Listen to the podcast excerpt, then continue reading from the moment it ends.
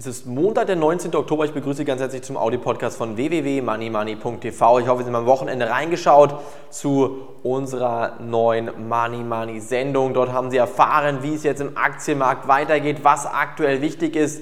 Ganz kurz Überblick jetzt aktuell über den Markt. Die ähm, Wirtschaftsexperten warnen hier die USA so sehr undiszipliniert mit den Leitzinsen umzugehen. Irgendwann werden die Asiaten und vor allem die Chinesen ihre Leitwährung, den Dollar, auf den Markt katapultieren und dann wird es meiner Meinung nach hier sehr, sehr schnell und sehr, sehr flott bergab bei den Aktienmärkten gehen. Steigende Zinsen bedeuten wieder fallende Aktienmärkte und dementsprechend sollte man sich jetzt hier wirklich darauf konzentrieren, in diesen Märkten wirklich vorsichtig zu bleiben. Ich gehe davon aus, dass wir hier im gesamten Markt sehr, sehr großen Risiken unterliegen. Vor allen Dingen vom Bankensektor geht es hier sehr, sehr schnell Schlag auf Schlag. Dort kann die Stimmung sehr, sehr schnell wieder ähm, von Hop auf Top oder von Top auf Hop oder Flop umsteigen oder umschwenken. Und ich denke mir, daran sieht man mal wieder, dass hier letztendlich auch in den USA im Moment nicht alles wirklich Gold ist, was glänzt. Die Banken,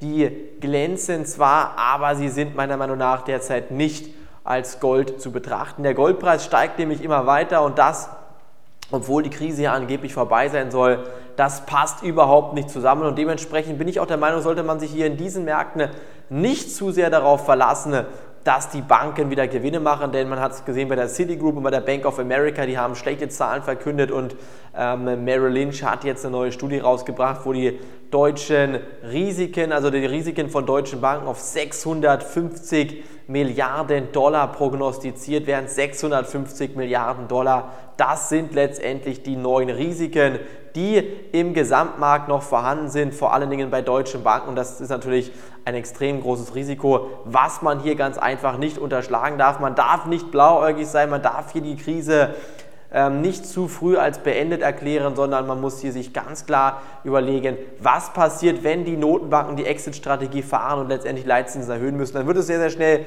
bergab in den Aktienmärkten gehen. Wir schauen uns kurz mal auf den DAX-Chart. Wir haben hier heute wieder die Marke von 5800 Punkten erreicht, aber Amerika ist nur leicht im Plus mit 0,2 Prozent hier um 15.46 ähm, der DAX 1,1 Prozent im Plus und wir haben im Dow Jones im Moment meiner Meinung nach ähm, kein klares Signal. Der Dow Jones ist leicht über 10.000 Punkte.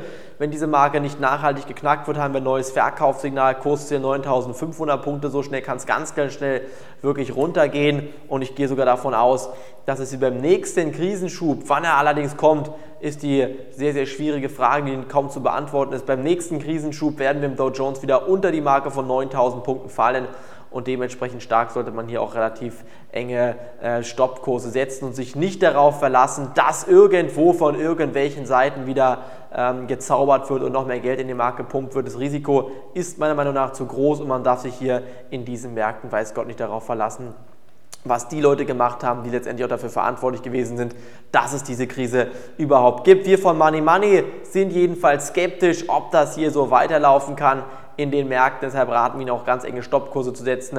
Mit unserem Musterdepot Aktien, Commerzbank hoch und hoch tief sind wir derzeit gut aufgestellt und ich denke, solange wir hier in diesen Märkten mit den Aktien im Gewinn sind, werden wir auch dabei bleiben, nichts verkaufen, sondern dann erst verkaufen, wenn wir hier ordentliche Gewinne mit diesen Aktien erzielt haben. Hier vom Money Money Audio Podcast war es das jetzt von mir heute am Montagmorgen. Jetzt weiter. Danke, dass Sie reingehört haben. Tschüss, bis dahin. Auf Wiederhören.